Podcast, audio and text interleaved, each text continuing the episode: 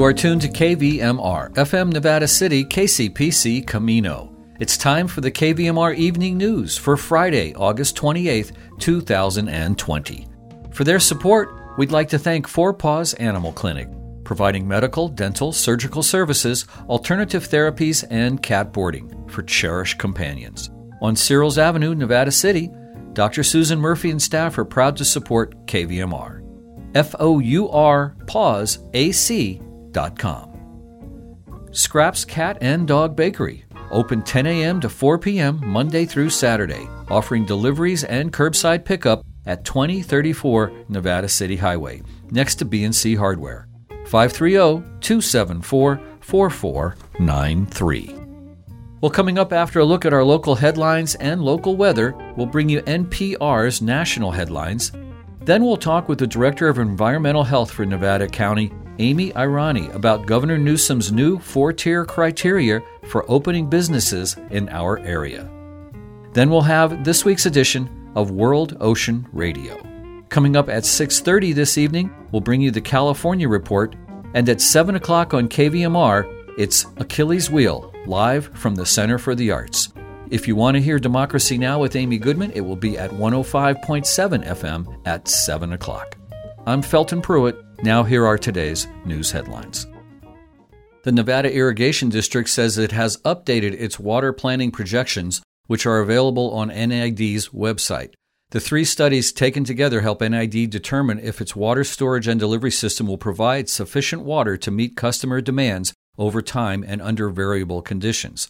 The 2020 water planning projections are used by the district to prepare a number of planning reports such as the Urban Water Management Plan and the Agricultural Management Plan, both required by the state of California to be updated and submitted every five years. The information will also be used to prepare the district's plan for water and is considered when making decisions about capital improvements to its water delivery system. NID welcomes public questions and comments on the water planning projections.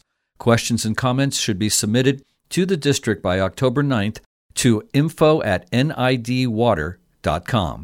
Responses to issues raised will be delivered at the board meeting on or about October 26 of this year. This afternoon, during Governor Gavin Newsom's press conference, he talked about the fires ravaging California, and he also explained a new four tiered program for opening businesses in California. Well, good afternoon, everybody. I wanted to uh, just jump right in, uh, as today is certainly an active and busy day here in the state of California. I'll begin by focusing, if I can, on uh, the top line concern we have in the state, and that's the issue of the ongoing battle uh, to address these wildfires. Uh, currently, we have uh, some, well, just shy of 15,000 firefighters that we've deployed in the state uh, we have nearly 2,400 engines uh, still deployed uh, to suppress these wildfires and address these fires. 730 now fires across the state, representing about 1.4 million acres that have burned uh, just in the latest round of wildfires that we've experienced. Reminding you that that round of wildfires included some 14,000 lightning strikes that we've experienced over the course of the last uh, 10 or so days. 93 lightning strikes just in the last 24 hours, 30 new fires uh, that occurred overnight. Uh, those fires uh, have all substantially uh, been uh, diminished uh, and or extinguished. It just gives you a sense again of the ongoing vigilance that is required of this moment, is required of this time of year as it relates to work currently being done by CAL FIRE and others. Some seven individuals have lost tragically uh, their lives in 2,100 plus structures uh, that we have identified as destroyed. And I uh, always caution, I did this on Wednesday, I'll do it again today. Uh, this, the number of fatalities that we are aware of, familiar with, and number of structures that we've been able to identify. Uh, there's still a lot of work to do uh, as people begin to repopulate go back home as we continue uh, to assess the damage, the devastation, and potentially uh, the mortality related uh, to this, these fires. Uh, those numbers that you see on this screen uh, are likely to go up. Just to give you a sense of where we are, good news. We are seeing, in terms of things going up and the percentage of containment uh, improving uh, in each of these larger fires 730 fires overall, some two dozen larger fires that are top of mind and taking the vast majority of our resources and our attention. The LNU complex, the Lake Napa, uh, Lake County, Napa County complex, 33% contained when I last left you on Wednesday. Today, the containment's improved modestly 35%. You see the number of acreage uh, relatively contained, modest growth in the last uh, 48 hours, but containment improving. The CZU fire uh, down in the Santa Cruz Mountain area, 19% contained on Wednesday, now 26% contained. You can see a modest increase in the total number of acreage impacted uh, by that complex of fires. SCU, the Santa Clara uh, area, uh, that's 25% contained on Wednesday. We're now up to 35% containment. Uh, the acreage is held, well, relatively stable uh, over the course of the last uh, 48 hours. I'll remind you the LNU and the SU fires, second and third largest fires in terms of total acreage burned in California's uh, recorded history. Uh, the August fire uh, continues to record 11% uh, containment on Wednesday, 17% uh, now recorded containment as of this morning, uh, roughly 197,000 acres impacted, up modestly, as you can see from Wednesday. The sheep fire, I had highlighted that last week. Uh, Monday and Wednesday. It was 0%, 3% on Wednesday. Uh, we're seeing some real progress, tenfold progress on the sheep fire, uh, 30% containment, and they've held uh, the line in total number of acres burned. Uh, and one other fire that we're monitoring uh, of particular uh, importance and concern. All these fires are important. Of particular concern, though, is this Sequoia fire impacting uh, forests, potentially some of our uh, great majestic sequoias. Zero percent contained on Wednesday. Uh, you can see 0% contained still today. It's a very uh, difficult fire uh, to suppress. The acreage has grown by about 5,000 acres in the last 48 hours. Uh, but this is up in Tulare County, uh, just important in terms of uh, the potential impact on some of our planet's most majestic trees. But nonetheless, we are putting a lot of resource on that. We'll continue to make progress despite those containment numbers, again, being very stubborn. Speaking of stubborn, the containment numbers related to the transmission of COVID uh, continue to be stubborn here in the state. And that's why uh, it is important just to remind each and every one of you of what you already know, and that is uh, COVID 19 will be with us for a long time. For the last few weeks, we've been previewing uh, that we wanted to make adjustments based upon the input we've received from county health officers, input we've received from experts, uh, our own experience here in the state of California to adjust the frameworks from the old monitoring list uh, to a more dynamic list that we hope uh, is not only more dynamic, uh, but is much more simple to understand. Stringent, no, nonetheless, in terms of its application, but statewide in terms of uh, its consequence, in terms of what it covers. So, case rate and test positivity uh, will be the new simple metrics that will determine movement within these tiers that we will be uh, highlighting here today. Here's what we're looking at we're looking at these four tiers color coded, making it a little simpler for folks purple, uh, red, orange, and yellow.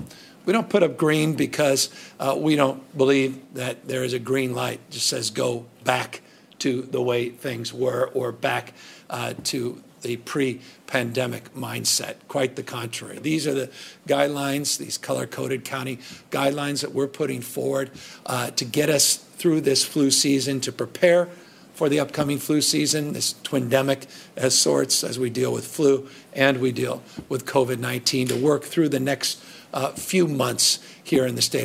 The purple uh, part of this, the risk level, we refer to as the county risk level, as would spread, uh, is what commonly was referred to in the past uh, is the old monitoring list, the old watch list uh, that you may have seen in the past. Let me give you an example. We had 34 counties that were on the old monitoring list, the old watch list. Now, that list, broadly defined, and I'll be specific about the distinctions, uh, is defined now in this purple category as the width spread as it relates to the impact, the community spread, the background spread of the COVID 19 virus uh, new cases uh, that are more than seven per 100,000, which, by the way, that's a daily case rate.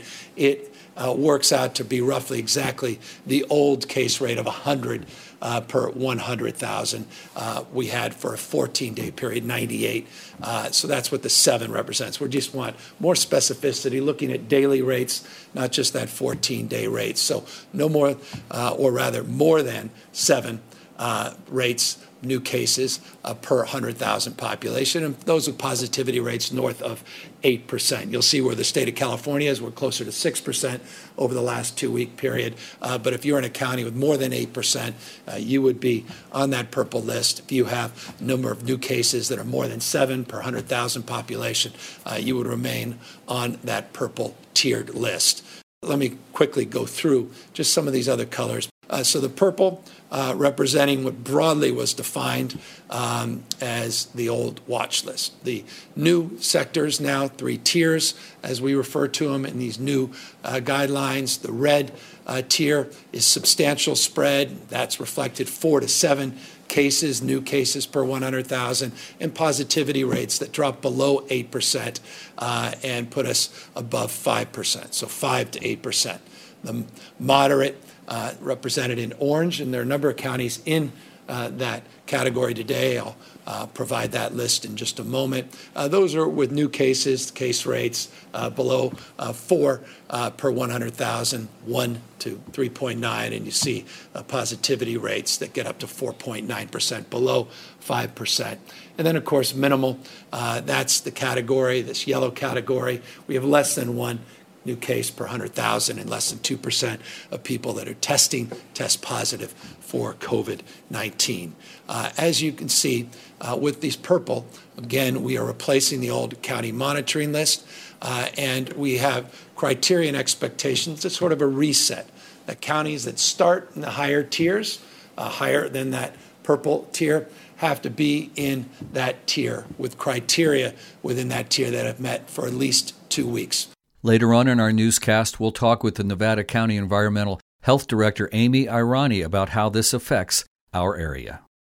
The weather forecast for Grass Valley and Nevada City is calling for clear skies tonight with lows around 70. On Saturday, it should be mainly sunny with highs in the upper 80s. Saturday night, clear with lows in the upper 60s. And on Sunday, in the Grass Valley, Nevada City area, it should be mainly sunny with highs near 90. In Sacramento, tonight clear with lows in the low 60s. On Saturday, mainly sunny with highs in the low 90s. Saturday night, clear with lows in the upper 50s. And on Sunday, in the Sacramento region, mostly sunny with highs in the mid 90s. In Truckee, tonight, mainly clear with lows in the mid 40s. On Saturday, mostly sunny with highs in the mid 80s. Saturday night, clear with lows in the mid 40s. And on Sunday in the Truckee area, a few afternoon clouds with highs in the mid 80s. In Angels Camp, tonight clear with lows in the mid 60s. Saturday, mainly sunny with highs in the mid 90s. Saturday night, mostly clear with lows in the mid 60s, and on Sunday in the Angels Camp area, it should be mainly sunny with highs in the mid 90s. That's the KVMR Evening News headlines. I'm Felton Pruitt.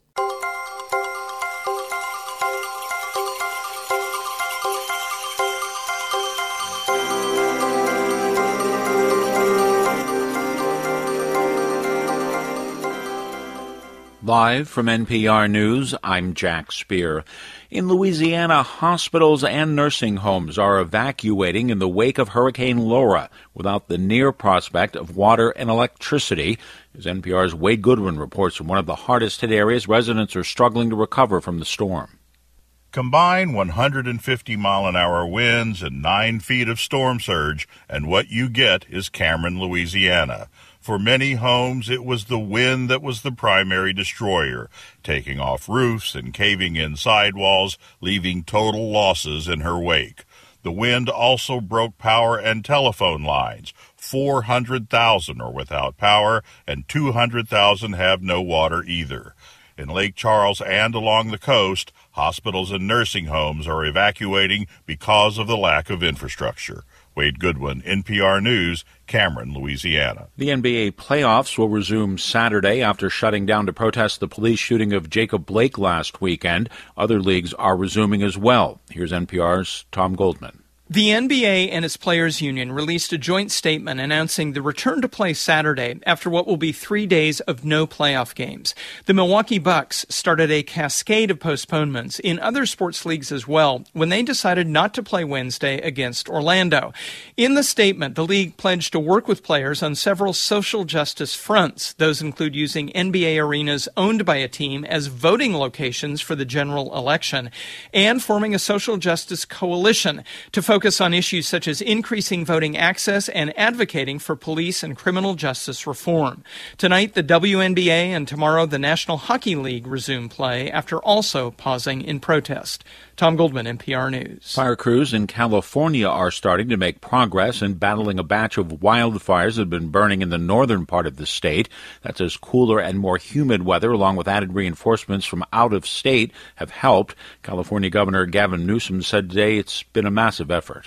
Currently, we have uh, some, well, just shy of 15,000 firefighters that we've deployed in the state. Uh, we have nearly 2,400 engines still deployed uh, to suppress these wildfires. Two of the biggest fires in the state are now 35% contained. Authorities were allowing about 50,000 people to return to their homes. The fires have claimed at least seven lives and destroyed more than 21 structures. Lord and Taylor, one of the country's oldest department store chains, says it's now going out of business after filing for bankruptcy earlier this month. The company announcing it will close its remaining 38 stores and shut down its website. Lord Taylor is holding a going out of business sale, founded as a drug, dry goods store in 1826. The company's been struggling for some time. Stocks continued their run up at week's end. The Dow gained 161 points. This is NPR. Thousands of people have gathered at the National Mall today for commemoration of the 1963 March on Washington for Jobs and Freedom. Though the current march is more about police violence against black men and racial equality, civil rights advocates have gathered at the steps of the Lincoln Memorial, where the Reverend Martin Luther King Jr. delivered his famous I Have a Dream speech. Turnout has been somewhat lighter than expected, in part due to city imposed coronavirus restrictions that limit out of state visitors to the nation's capital. I'm Jack Speer, NPR News. You are tuned to the KVMR Evening News. We're talking with Amy Irani, the Director of the Environmental Health Department of Nevada County. Uh, thank you for joining us, Amy. Absolutely, Felton. Pleasure to be here. So today, Governor Newsom announced a new four-color tier for uh, counties as far as what they can do, as far as opening their businesses and such. Can you fill us in and kind of explain that to us on what, what the new four color code chart is all about? You bet. So there's it, it, it actually provides some good news. I was I was happy to see that Nevada County um, is in tier two. Preferably, I'd love to be in the minimal tier four, but essentially is a tier one through four. One being the uh, most restrictive tier, and four being the the least restrictive. So right now, Nevada County is in tier two. And what does this mean? What it means for retail food operations or restaurants is that they can, uh, we can resume indoor operations or dining with modifications. And, and what are those modifications? Those modifications are the food facility can either have a max of 25% of their normal capacity or 100 people but you have to go with whichever is fewer. So, I guess to give you an idea, um, for Nevada County, our permitted facilities, all our restaurants are permitted by seat. So you have some facilities that have up to 15 seats, and then you have some that go up to 50. So when you think about this, like a 1 to 15 seated restaurant, you think about okay, if you have 15 seats actually available, let's assume that's a total of eight tables. Just throwing a number out there and being assumptive, then 25% of eight tables would be two tables. And so our recommendation is the facility occupies with three tables or less, and you still have to practice the social distancing. That's going to be pretty tough for a business to stay open if they can only do 25% of their normal capacity. It is, but that includes the outdoor as well. I agree with you. The the thing here that I think we, we all need to remember is we are so close to moving into the moderate tier. And if we can keep there there's two numbers that we're going to focus on. And if we can keep our percentage and our cases below where we are now and keep it steady for the next 21 days, we can move into the moderate tier, which would allow for 50% capacity or 200 people, whichever is fewer. And and if we all work together and continue down this path, keeping our you know our cases low, our daily cases, keeping our testing up, you know, uh, ensuring we're all wearing masks and doing the right thing, we eventually get to that minimal tier, which is ideal, and would love to see us get there. What does the minimal tier allow? It allows, um, it still is a max of 50% capacity, but does not limit the number of bodies. So, I mean, you could have, we could sit down and go into a facility and say, okay, social distancing. And honestly, Felton, most of the food facilities that had dining operations are already set up. They were doing social distancing before the governor or the state order came out that it's strictly outdoor dining.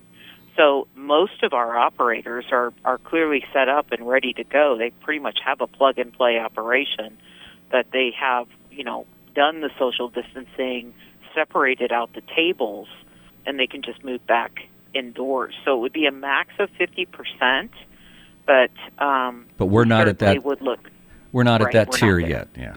You are correct. Yeah. So this is kind of I guess this is good news for for restaurants and businesses and such, especially now with the smoke issue being another factor. It's big. I mean, I I'm really happy that it, it came down. I would prefer to be in obviously the orange or yellow tier. Um, we're in the red tier right now, but yes, I I would love to be in the in the minimal tier, especially for our operators that are that are seriously struggling. But you know, we also have uh, bar top dining, um, that kind of thing, and I'm not actually considering that in the table capacity. But I plan on Monday we're going to have a a meeting that's going to come out via Taylor Wolfe and and Sheila, both with the CEO PIO office. They're putting this together really quickly, so we'll have a webinar where folks can you know, call in or join and ask questions, and we're going to discuss a few things in more detail. So that means going back to actually having like a bar open with social distancing so that, you know, it wouldn't be packed, but you might have a person here, a person there, and a person there? It would be a bar associated in a restaurant, not strictly just a beverage bar, because Uh-huh. bars right now still have to have food service. Right. So if you're just a bar, um, I know there's there's bars that have gone through great lengths to have outdoor uh, seating and cater in food or have food delivered. Those kinds of operations would still need to continue.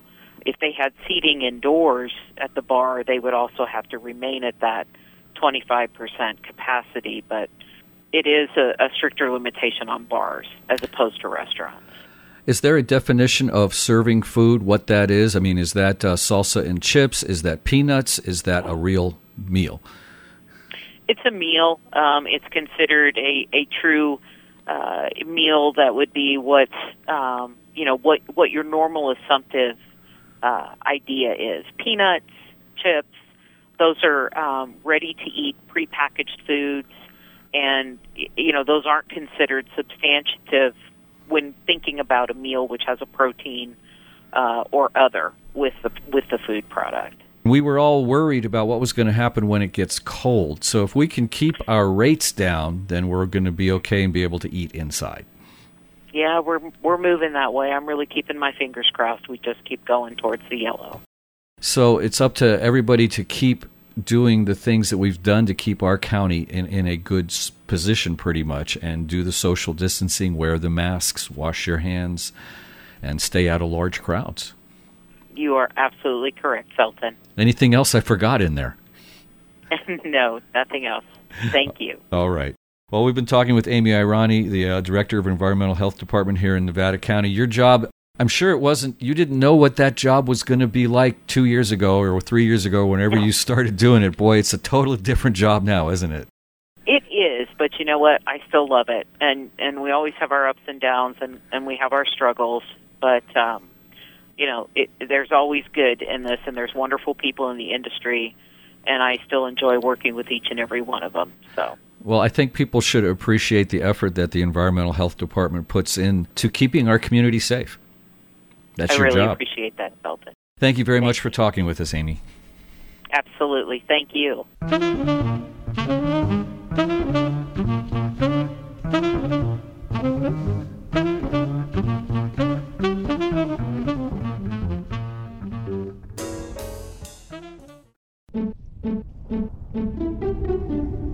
Welcome to World Ocean Radio. I'm Peter Neill, Director of the World Ocean Observatory.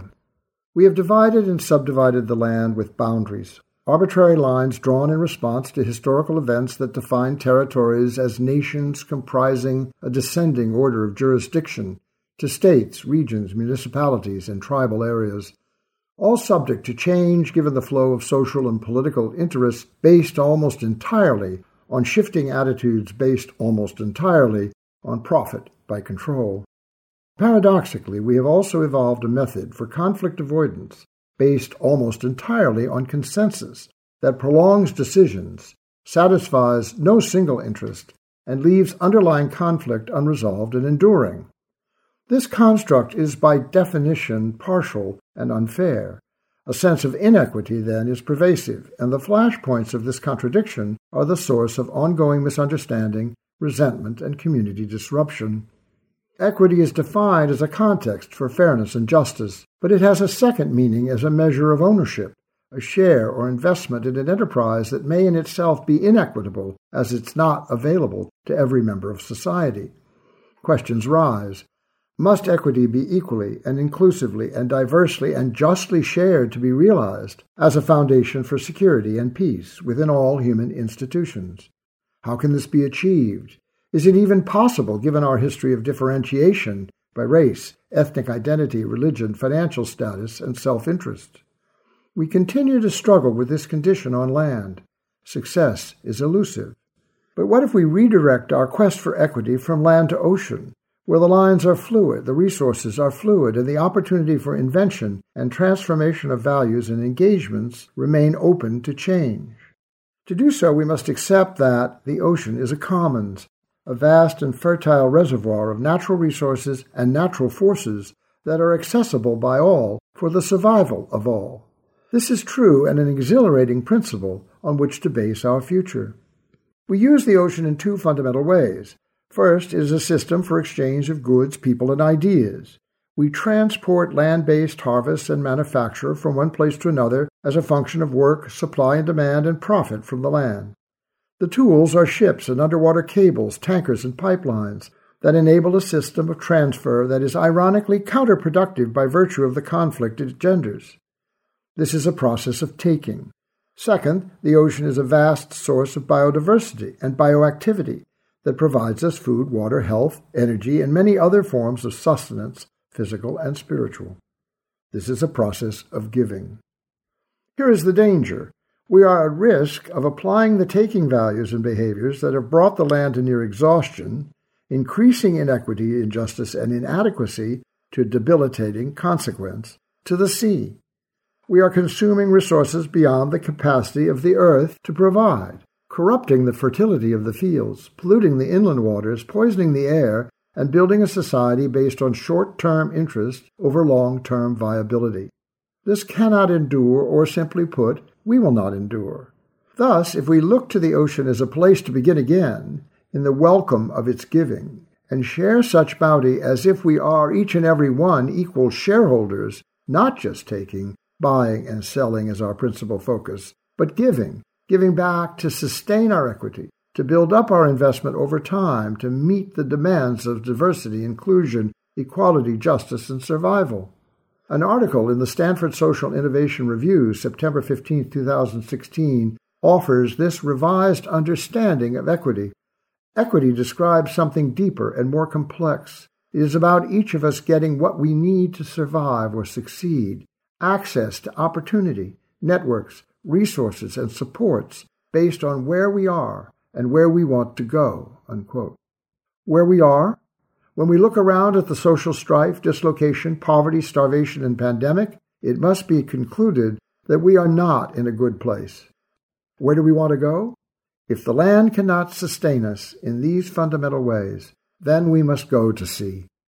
We will discuss these issues and more in future editions of World Ocean Radio.